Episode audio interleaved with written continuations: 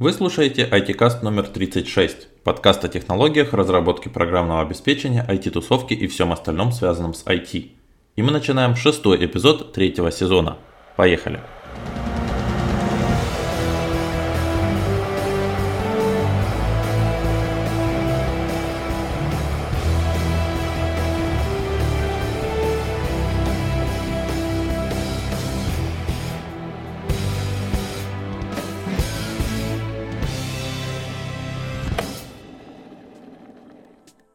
Всем привет!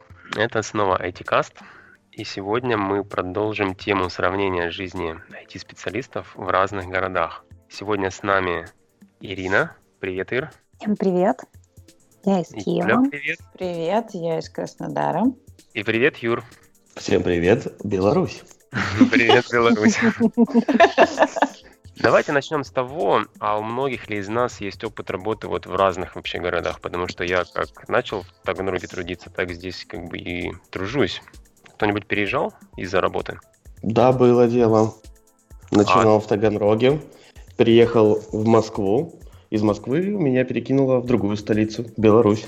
Интересно. Юля, Ир, а вы? Я сначала некоторое время прожила в Ростове, когда решила сменить свой родной город.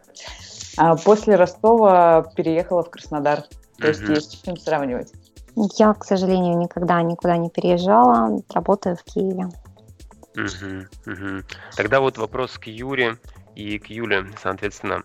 А из-за чего переезжали? Что было толчком вот такого профессионального переезда? Юр. Буду джентльменом, уступлю Юле сначала рассказ. Хитро, хитро. Но на самом деле все, ну в моем случае это очень сильно зависело от uh, бизнес-задач, которые я решала.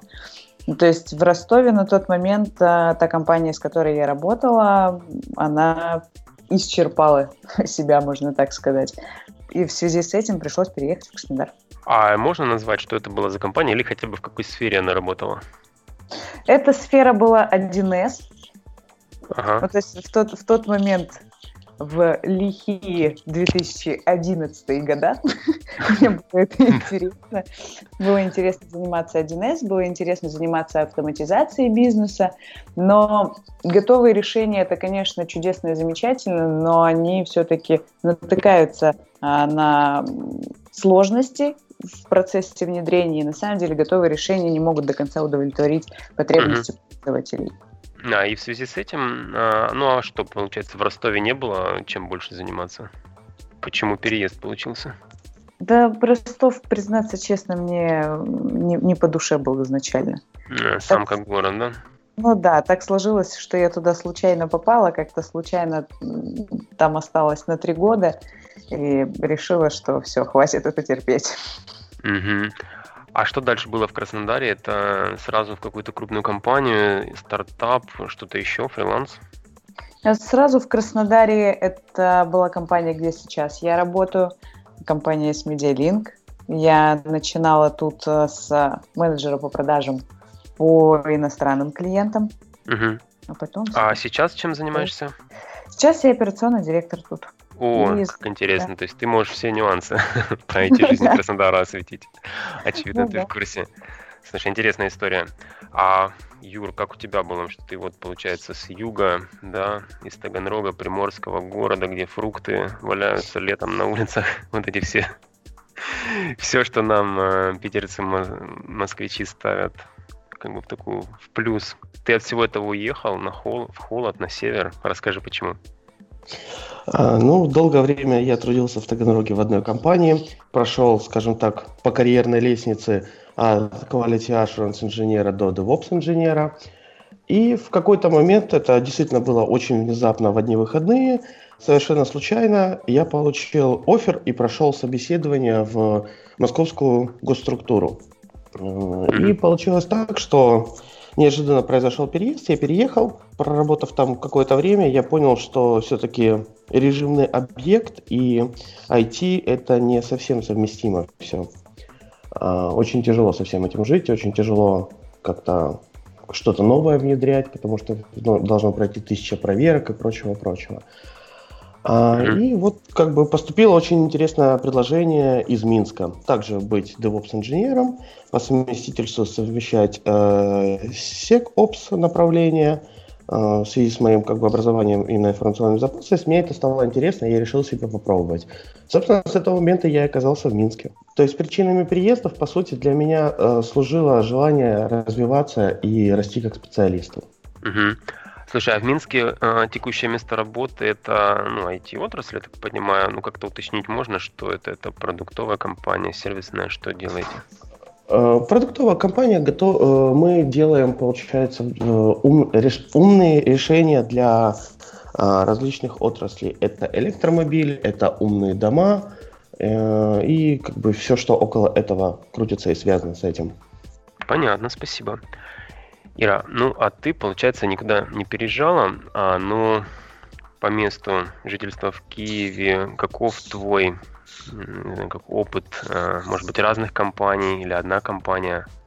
Если одна, в ней какой-то путь?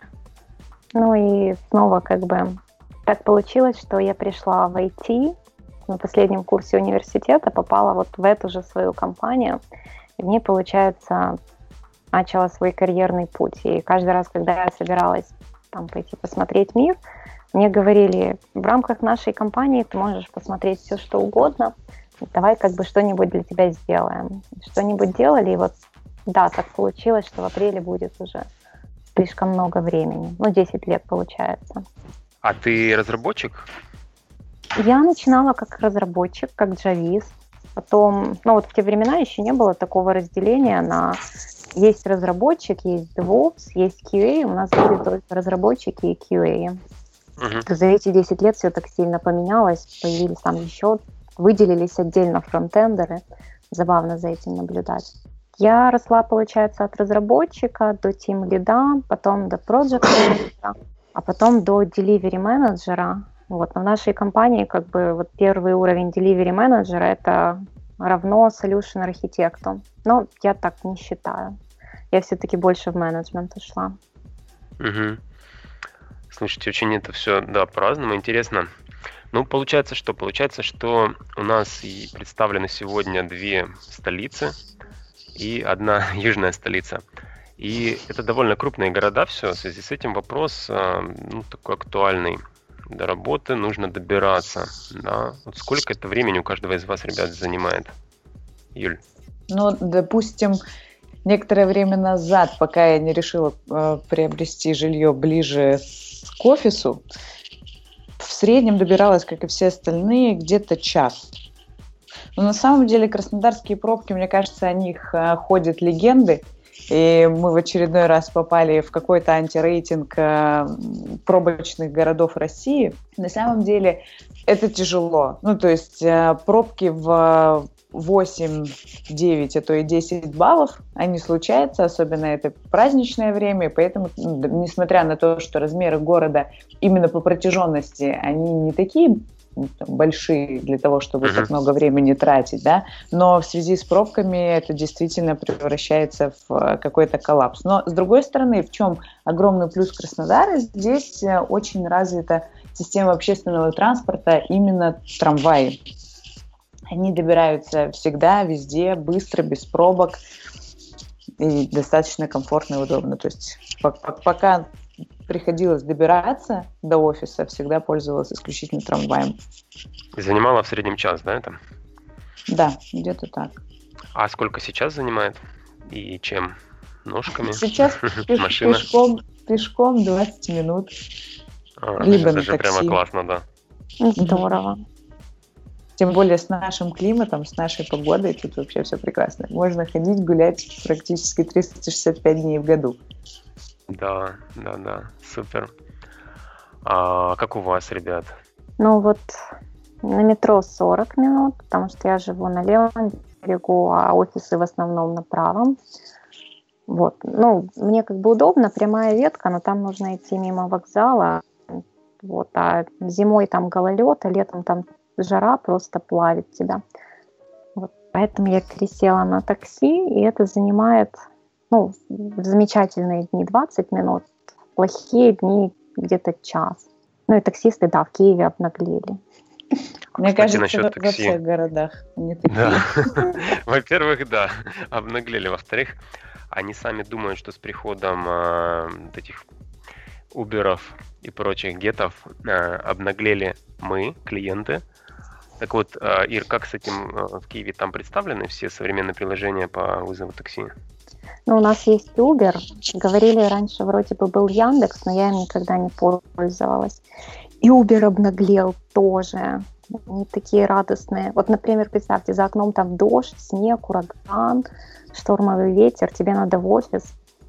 А Uber такой говорит, ваши fares немного как бы повышены, и там коэффициент чуть ли не 3,5. Ты на О. это смотришь и думаешь, а ехать-то надо. А что выгоднее вот в среднем, ну если не брать экстремальные ситуации с повышающими тарифами, обычно а, что выгоднее приложение, вот где это как удобно, да, on demand, или как-то там классические, я не знаю, по телефону вызвать или вообще поймать в потоке человека, как, как это ну, работает? Ну, в принципе, Uber можно считать, он идет чуточку дороже, ну, в обычные дни, вот, но я предпочитаю именно его, потому что ну, там безналичный расчет. А обычные такси, они на безналичные неохотно приезжают. Угу, угу. Да, 2018 год, но держите да. кэш. Да, да, да. Юр, а как у вас? Вы знаете, я если чувствую, что я сейчас начну рассказывать, как у нас, то если бы мы были сейчас в реал-тайме с вами, то в меня бы полетели тухлые помидоры, яйца, и, наверное, я получил порцию побоев от всех присутствующих. Почему? А, ну, начнем с того, что э, квартира у меня находится в центре Минска, буквально в центре Минска, и из моего окна виден дом правительства. До метро мне идти пешком ровно 2 минуты. А, от метро до работы тоже где-то около двух минут. Поездка занимает ну, не больше 10-15 минут в метро. А, вот. Если ехать на такси, то это будет э, занимать тоже около 10 минут, наверное. Это с учетом того, что произошел вызов, я дождался, пока машина подъедет, и мы доехали до места. А, вот, так что как бы вот так вот, ребята. Угу. Ты нам даешь хороший повод перейти к следующему вопросу, обсудить соотношение зарплат к ценам на жилье и продукты. Жить в центре Минска, насколько это круто и дорого? А, ну, это круто э, с территориальной точки зрения, с, скажем так, даже больше со стратегической, потому что все рядом, все поблизости, все развилки транспорта, всегда можно в любую точку города добраться, если мы речь идет об общественном транспорте. По поводу цен, ну, я думаю, мне проще будет назвать именно э, стоимость квартиры в валюте и описать ее, чтобы вы смогли провести какую-то аналогию или что-то подобное. Да, давай. Двухкомнатная квартира, евроремонт, 70 квадратных метров, как бы мебель вся из Икеи, все аккуратно, все хорошо сделано. А с учетом коммуналки это выходит в месяц около 500 долларов. И это самый-самый центр Минска. Да, вот это прям буквально это площадь Ленина, это ну, метро площадь Ленина, это дом правительства, это, это центр-центр. А тогда связанный сразу же с этим вопрос э, какой-то ну, вилку зарплат IT-специалистов ты смог уже изучить, пребывая там? Сколько получают а... там джуниор, программисты, мидлы, сеньоры? Ну вот именно по разработчикам я затрудняюсь сказать именно среднюю цену. Я могу сказать, вот самая низкая, получается, зарплатная вилка начинается у Junior uh, Quality Assurance, и она начинается в Минске в среднем от 800 долларов. И самый большой пик, если верить порталу dev.by, uh, это около 8 тысяч долларов. Это сеньор-архитектор, uh, вот примерно такого уровня разработчики. Слушай, ну это довольно интересно звучит, потому что мы вот когда в прошлом выпуске сравнивали э, Таганрог, Питер, Берлин, еще не, не было такого варианта, что если у тебя есть опыт в несколько лет, ты, в принципе, можешь э, вполне доступно снимать себе жилье в центре. Насколько я понимаю тебя, в Минске это реально. Да, это реально. Да, ну, может быть, там есть какой-нибудь изъян. Мы не можем так просто взять и признать твое счастье. Может быть, там цены на продукты дорогие? Андрей, вот и сейчас я боюсь получить очередную порцию тохлых помидоров, потому что я удивлен тем, что даже некоторая российская продукция здесь стоить дешевле, нежели даже у нас в России. Ну, да, нам остается да, только да. тебя поздравить, как в анекдоте. Что будем делать, завидовать будем, да. А вот. тогда уж мы начали тебя расспрашивать обо всем. Слушай, насчет как вот развлечений, то есть, ладно, есть возможность деньги заработать, а есть ли куда их там ну, потратить, интересно? Да, здесь есть куда потратить деньги. Возможно, к сожалению, возможно, к счастью, я пока не совсем понимаю эту тенденцию.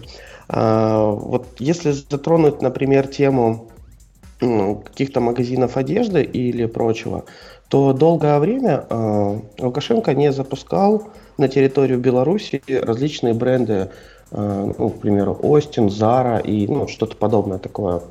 Э, здесь было только отечественный производитель. Относительно недавно, где-то полгода, как мне рассказывают назад э, местные жители, э, на территории Беларуси стали запускаться все эти сетевые магазины, и как бы выбор по, в плане траты на одежду и прочее здесь появился.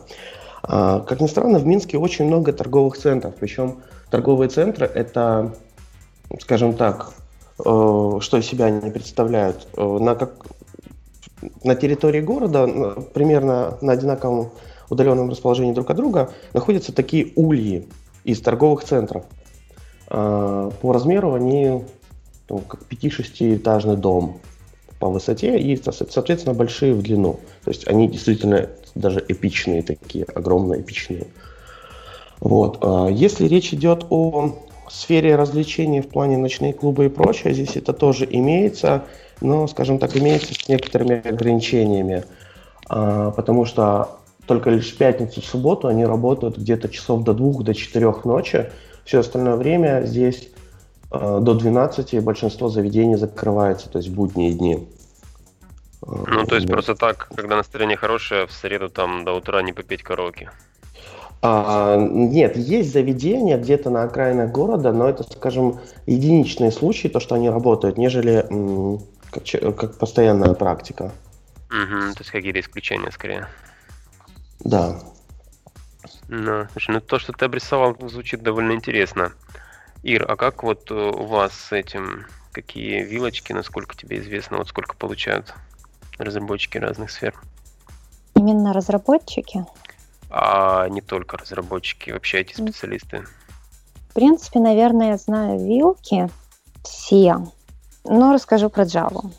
Ну вот, например, в нашей компании часто практикуется, что людей берут на обучение, например, студентов, они заканчивают наши внутренние курсы, вот, а потом, ну, их еще раз интервьюируют и уже договариваются о зарплате. Поскольку в таких людей, ну, компания уже, уже что-то инвестирует, их зарплата немного, ну, допустим, ниже, чем если бы они пришли снаружи, с рынка. Вот. И вилка это начинается, если я не ошибаюсь, с 600-800 долларов сначала. Вот. А потом, в принципе, можно считать как бы по уровню сеньорности. Если это джуниор, то у него где-то, ну вот получается верхний потолок где-то полторы тысячи. Если это мид, тогда ну две с половиной. Если это сеньор, то это где-то ну, три, три с половиной, в зависимости от компании. Где-то там платят даже четыре. Вот, но это, ну, обычно компании меньше, у них нету там представительства на международной бирже, нет инвесторов, которые следят за, как бы, за прибыльностью. Mm-hmm. Вот. Ну, вообще, я должна сказать, что верхнего потолка просто нету. Ну, раскрою маленькую тайну. На днях я слышала, что в одной компании Data Science специалист получает 10 штук. Вот, но он там собирался увольняться, он очень-очень нужен для компании. Поэтому, я думаю, его просто так удержали. Но это скорее исключение, чем правило. Ну, тем не менее, интересный пример. Да. Матч, да. Слушай, цифры вполне такие очень хорошие и приятные. Я знаю а, даже почему это. В Киеве очень много IT-компаний, и поэтому рынок перегрет. За разработчиков тут просто дерутся. То есть можно уволиться, перейти дорогу и да, там за время обеденного перерыва устроиться в другую, да? Даже дорогу не успеешь перейти, там тебя уже начнут за руки тянуть. Или быть айтишником это выгодно. Позвольте добавить, что в Минске примерно такая же ситуация. А, Минск э, называют даже славянской IT-столицей сейчас, потому что здесь активно развит IT-парк а, технологий, в который входят компании. И вот я сейчас даже ради интереса зашел посмотреть на сайт DevBuy, чтобы узнать, сколько в Минске находится IT-компаний. Цифра 1174 IT-компании. Ну ничего ж себе. А где вы да, здесь... я не знаю, как бы это скорее проблемы ХРов, я никогда этим вопросом не задавался. Но я чувствую, здесь только ты подумаешь о том, что ты хочешь уволиться, и уже к тебе поступит с десяток предложений. Да, но на вопрос, где людей берете, вот Юра приехал из России как раз. Ну вот да. Ир, понятно, с зарплатами, а как вот уровень жизни, как бы ты его ощутила? Хватает вообще вот на жизнь, если ты в IT работаешь? Айтишникам очень хватает. И от Довольны? этого... Да, они как сыр в масле катаются просто. Ну и вот не поймите меня неправильно, я как бы за высокое качество жизни, но вот контраст с остальными профессиями, он слишком сильно заметен. Есть, ну, у нас даже есть такой портал айтишный, Доу, может быть, вы слышали. там как-то всплывала такая полутроллинговая тема. Серия айтишники совсем зажрались, покупают сыр за штуку рублей. Вот. Ну вот это, это правда. Я тебя вполне понимаю, потому что зачастую в Таганроге мы тоже встречаем такое отношение, а, о том, что чересчур такая вот разница есть, и вот э, ну, это все на уровне, конечно, не такой прям классовой какой-то ненависти, да, или проф... ненависти из других профессий, но это на уровне вот а, шуток, а вот там опять бесятся, что там у них мало им там кофемашины в офисе, гамак себе повесили, да где же это видано, чтобы вот такое было и пальчиком такие грозят, а, знакомые из других профессий. Юля, как вот с этим в Краснодаре и зарплаты, и хватает ли их на жизнь, и есть ли куда там тратить? Там море рядом?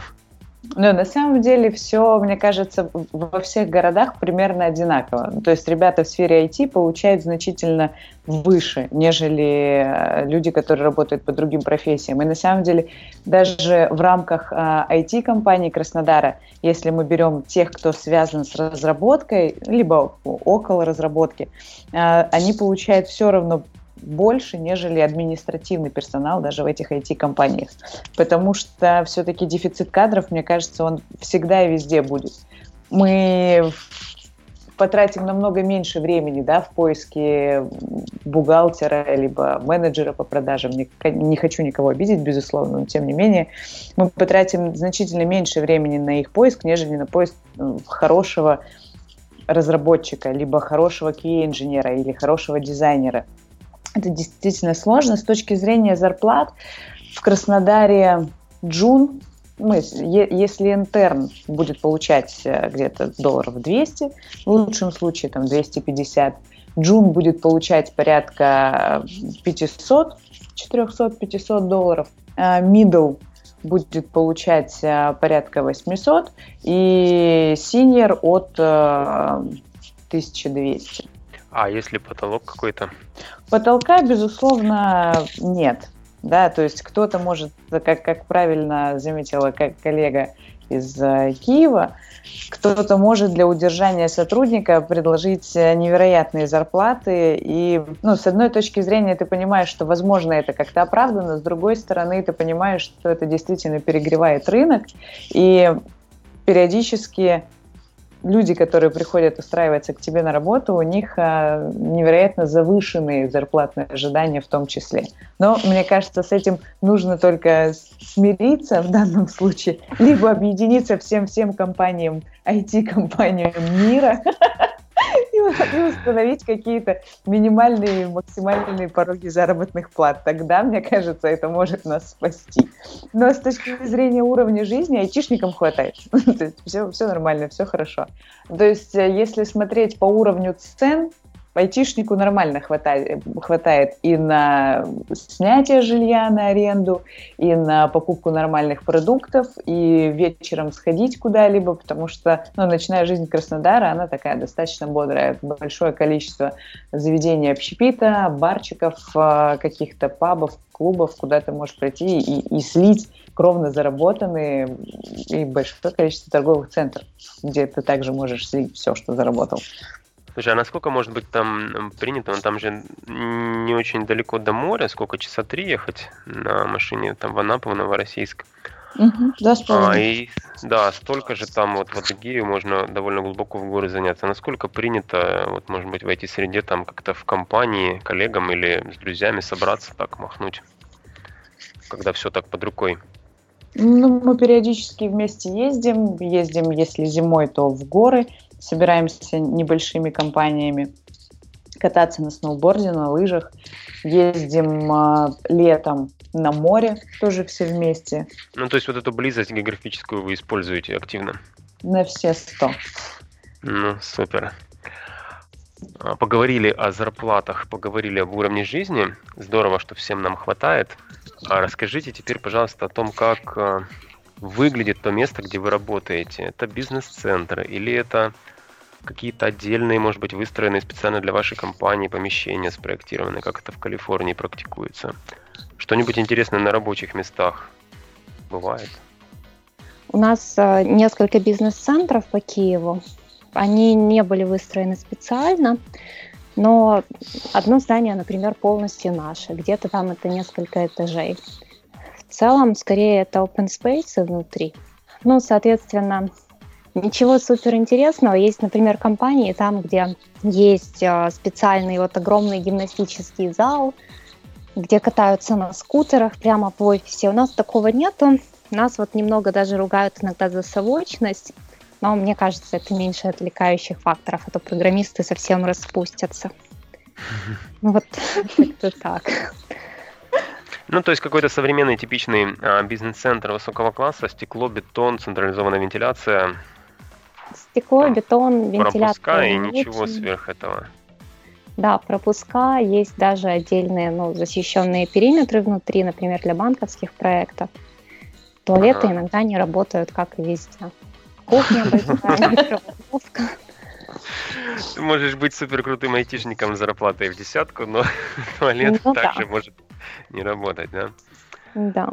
Ну да. Юр, а как у вас? А, ну вот, э, как я вижу в Минске, есть определенная тенденция того, что обычно первые два этажа э, многоэтажных зданий, они как раз изначально планируются и строятся под э, какую-то офисную аренду и прочее. А, вот компания, в которой я сейчас работаю, как раз в таком месте и располагается. То есть это десятиэтажный дом, и первые два этажа сдаются под офисы. А, собственно, как бы эти два этажа на половину периметра занимает моя компания. По поводу каких-то новшеств и прочего э, в офисах я не могу сказать, что есть что-то необычное э, в том плане, что ну, стандартный набор есть кухня, есть туалеты, э, удобные рабочие места для сотрудников. Хотя нет, вру, наверное, есть все-таки два плюса.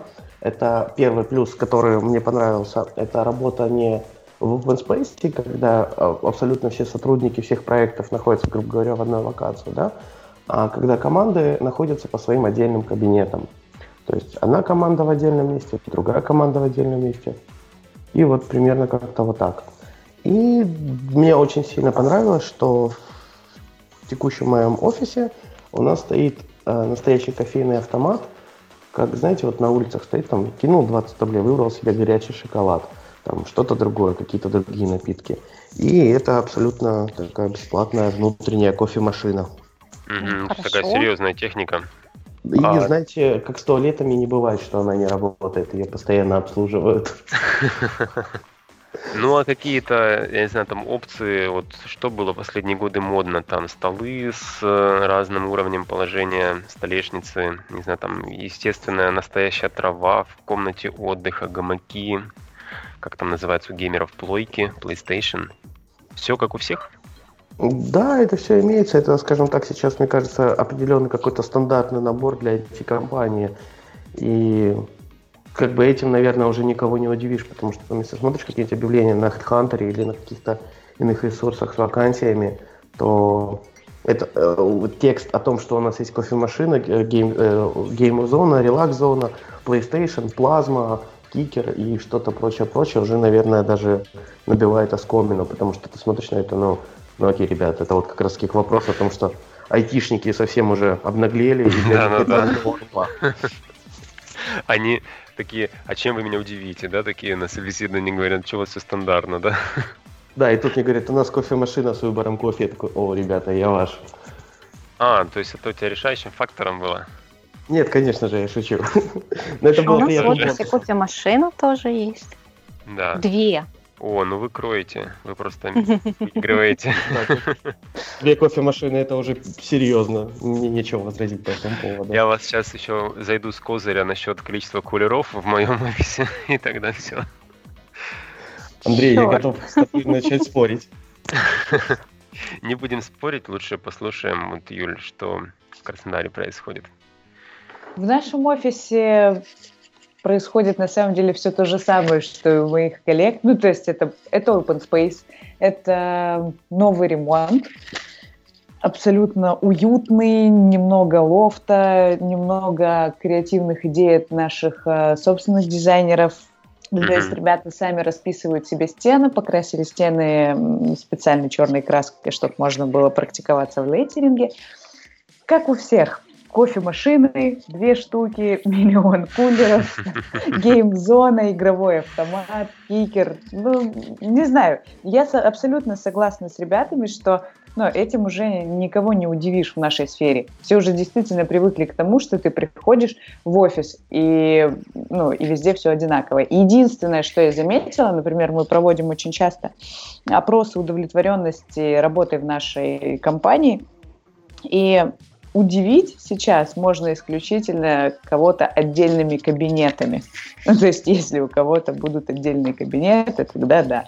Это действительно то, чем можно удивить. Мне кажется, просто open space это уже некий такой стандарт в нашей отрасли, в нашей сфере.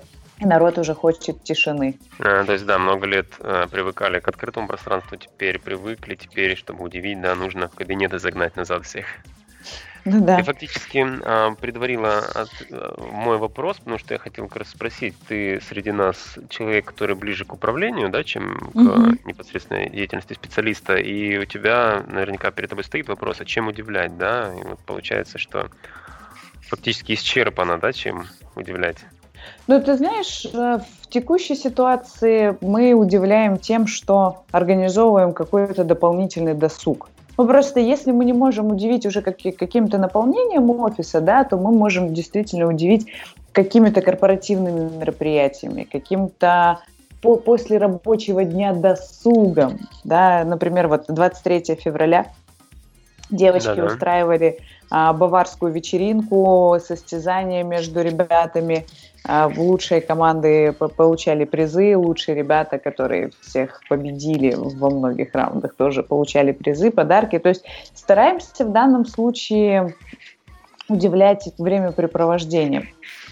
Ну да, слушай, это прям интересно, но с другой стороны я слышу практически от всех коллег, что что-то аналогичное происходит. То есть все стараются, да, как-то дать, дать чуть больше, чем просто корпоративные отношения.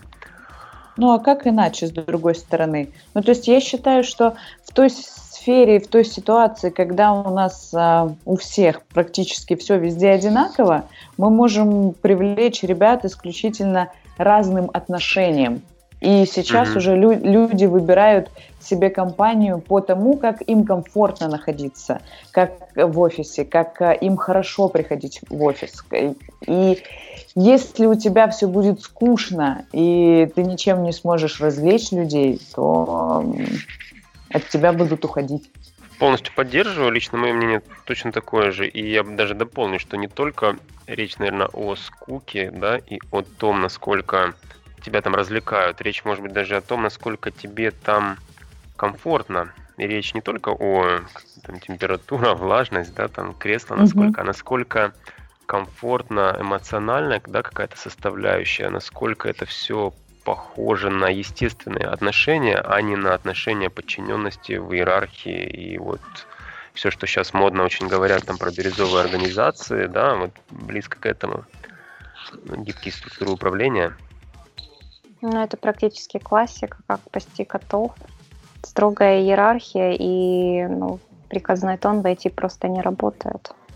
Мне кажется, он не работает ни в одной другой сфере. Просто, ну, мне кажется, что мы уже должны были пережить тот период времени, когда начальники являются собой э, каких-то непонимающих демонов, которые только и делают, что тиранят э, своих подчиненных. Мне кажется, все, 2018 год, люди в управлении должны быть разумными. А мы да, должны, они всем прощают.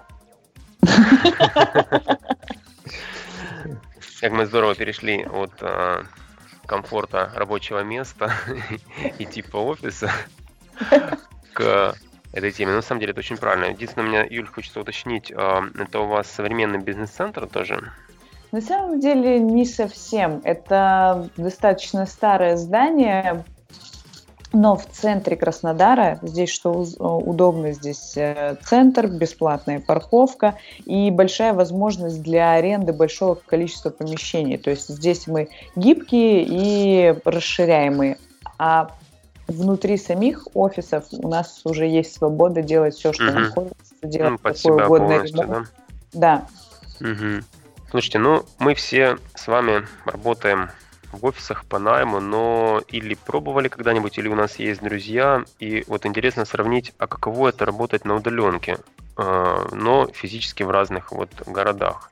Какие-то особенности для этого, что, что есть удобного коворкинги, какие-то антикафе, вот куда можно там прийти, поработать. А, вот, Юр, как с этим в Минске? Ты успел узнать что-нибудь?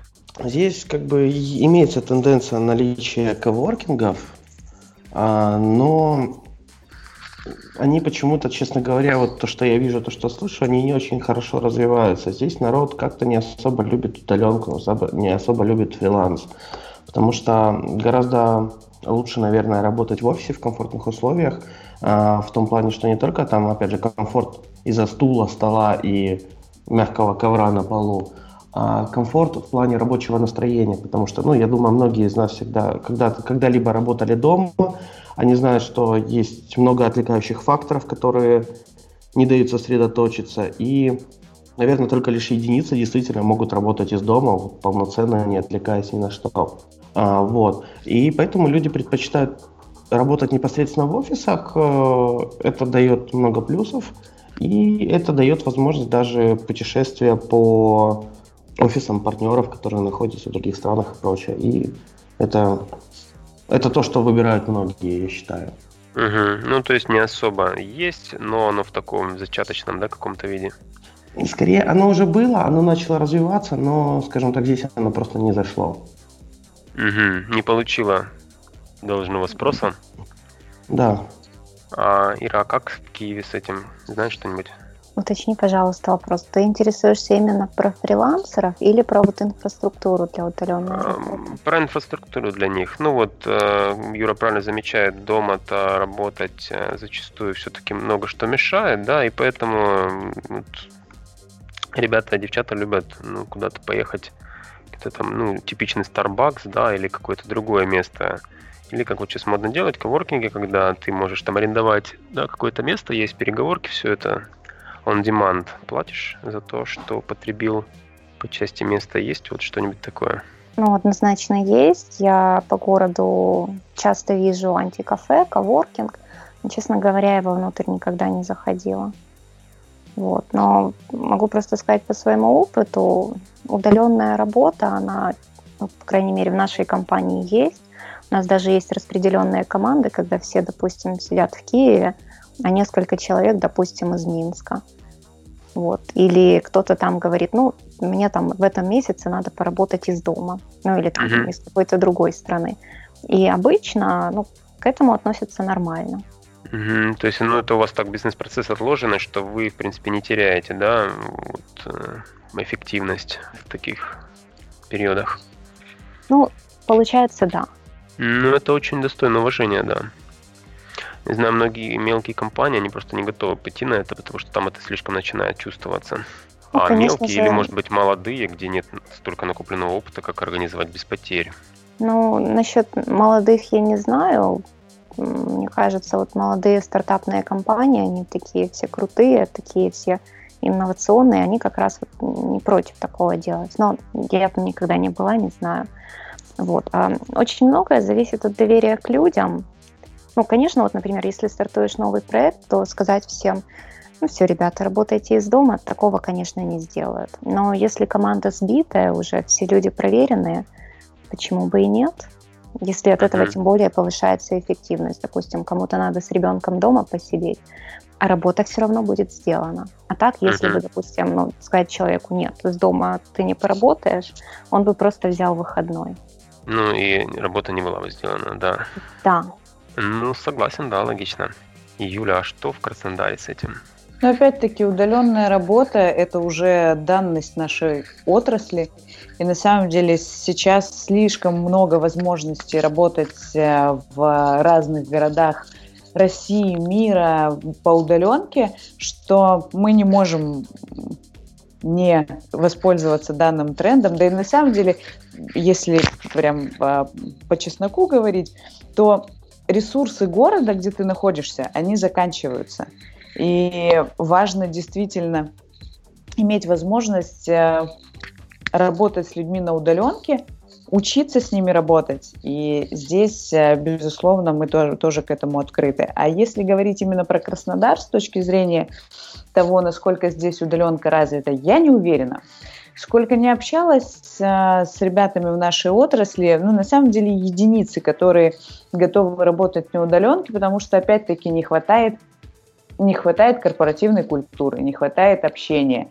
Очень хочется постоянно с коллегами коммуницировать э, как можно быстрее и более эффективнее. Все-таки, когда ты на удаленке и пытаешься для, до кого-то через мессенджер, например, достучаться, есть все-таки момент ожидания того, что тебе ответят, не ответят, кто-то там пропустил уведомление. А когда ты в офисе, тебе есть с кем пообщаться, ты сможешь сразу найти этого человека, подойти к нему.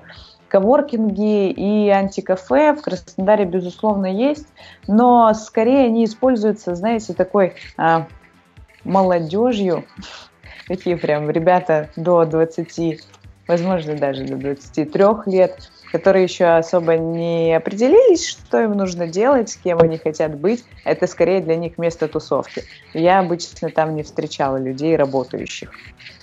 Угу. То есть, да, не для дела особо используется, а он э, потусить для тех, кто еще не особо определился, чем он вообще, в принципе, будет заниматься, пробует, да, что-то экспериментирует. Да. Совершенно и, верно. скажем так, из времени своего не деньги в основном получает, а ну, как бы, творческий поиск. Что ну делать? да. Угу, да, ну интересно. Подводя некоторые итоги, а, предложим каждому из гостей прорекламировать свой город. Ну, практически от всех звучало сегодня, что рынки перегреты труда, да, что можно легко упереться в потолок при найме разработчиков. И, соответственно, из-за этого, собственно, тема эта и появилась, потому что, может быть, кто-нибудь послушает этот выпуск и задумается о переезде. Поэтому попробуйте в рамках пары-тройки минут рассказать, почему нужно переезжать именно к вам. Начну я, пожалуй. Как э, представитель самого южного города в нашей сегодняшней встрече, я с радостью приглашаю всех разработчиков любого уровня в город Краснодар. Чем привлекателен может быть этот чудесный город? Помимо того, что у нас невероятно тепло, и в отличие, наверное, от э, всех э, присутствующих в записи нашего сегодняшнего подкаста, у нас действительно плюсовая температура, идет снег рядом, море, горы, постоянно светит солнце. У нас на самом деле еще невероятно комфортно с точки зрения инфраструктуры. И Краснодар, ну, во всяком случае для меня, как для человека, переехавшего сюда с... недавно, я считаю, три года не такой большой срок, он максимально душевный. И если выбирать место работы исключительно с точки зрения комфортного пребывания, я думаю, что Краснодар – это идеальный вариант. Именно с точки зрения погоды, климата. Летом это вкуснейшие овощи, фрукты, ягоды. И я очень люблю этот город. И я надеюсь, что те, кто послушает меня, возможно, там согласятся, поддержат. И плюс ко всему прочему, мы как э, представители GDG сообщества в городе Краснодаре, мы постоянно устраиваем метапы, посвященные новым технологиям, в том числе разработанные э, Google. Последний раз проводили метап, посвященный официальному анонсу Actions on Google в России. Всегда это интересно, невероятно. Я думаю, что с точки зрения того, чем заняться в свободное время разработчику и программисту, тут тоже можно найти много вариантов. Да, то есть у вас мало того, что тепло, еще и движуха происходит, скучно точно не будет. Либо в горы, либо на конференцию. Да. Прямо очень интересно. Ну, посмотрим, чем ребята ответят. Сложно после такого что-то еще предложить. Но я попробую. Несмотря на то, что у нас сейчас холодно и минусовая температура, я хочу пригласить всех айтишников в красивый город на Днепре, там, где есть два берега, правый и левый. И каждый день вы сможете пересекать эту реку, ездя туда-сюда с работы на работу. Приезжайте в Киев. Тут много IT-компаний. Тут, э, тут всегда интересно и есть что делать. Э, у нас очень много иностранцев, и с ними можно практиковать свой английский. У нас очень много комьюнити. На некоторые комьюнити наверняка можно приезжать на скутере с вейпом. Где-то можно обсуждать э, основы, но и не только основы, а продвинутую робототехнику. В частности, у нас в компании можно. Можно найти единомышленников прямо вот из разных стран мира, потому что Киев в последнее время стал довольно интернациональным. Летом у нас очень жарко, и можно тоже купаться. Вот, а можно махнуть куда-нибудь в Европу, это совсем недалеко, тоже может быть плюсом. Вот. И у нас все профессии востребованы. Приезжайте. Прям тоже звучит супер. Знаете, наверное, мне сейчас будет тяжелее всего говорить, потому что почти все козыри, которые я хотел озвучить, были озвучены ранее. А, в свою очередь хочу позвать э, всех этих специалистов в Минск. А, ребят, приезжайте, здесь действительно круто. А, как минимум здесь есть 18 э, очень сильно развитых комьюнити. Это Agile Buy, это DevOps Buy, это Open Data Science Минск, JDG Минск, Minsk.js и много-много других. А, вы всегда найдете единомышленников. Не побоюсь этого слова, вы будете чувствовать себя в Минске королем со своей зарплатой. Вы сможете позволить себе что угодно. И все-таки я знаю один козырь, который должен перебить предыдущих ораторов.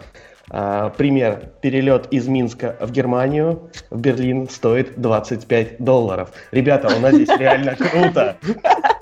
Юра, ты зашел в запретного козыря, использовал тщеславие. А что поделать? Но это работает зачастую, да. Ну, слушайте, спасибо Здорово. большое, очень интересно было. Особенно вот, да, в конце. Ну что ж, интересно поговорили. А, пришло время прощаться. Спасибо нашим гостям, которые сегодня с нами были. А, Юля из Краснодара, Ира из Киева и Юра из Минска. С вами был очередной IT-каст. До новых встреч, друзья. Всем пока. Спасибо большое. Всем спасибо. Всем, Всем пока. Спасибо, всего доброго. Пока. ったかな。嵐の後の静けさに佇んだ隣に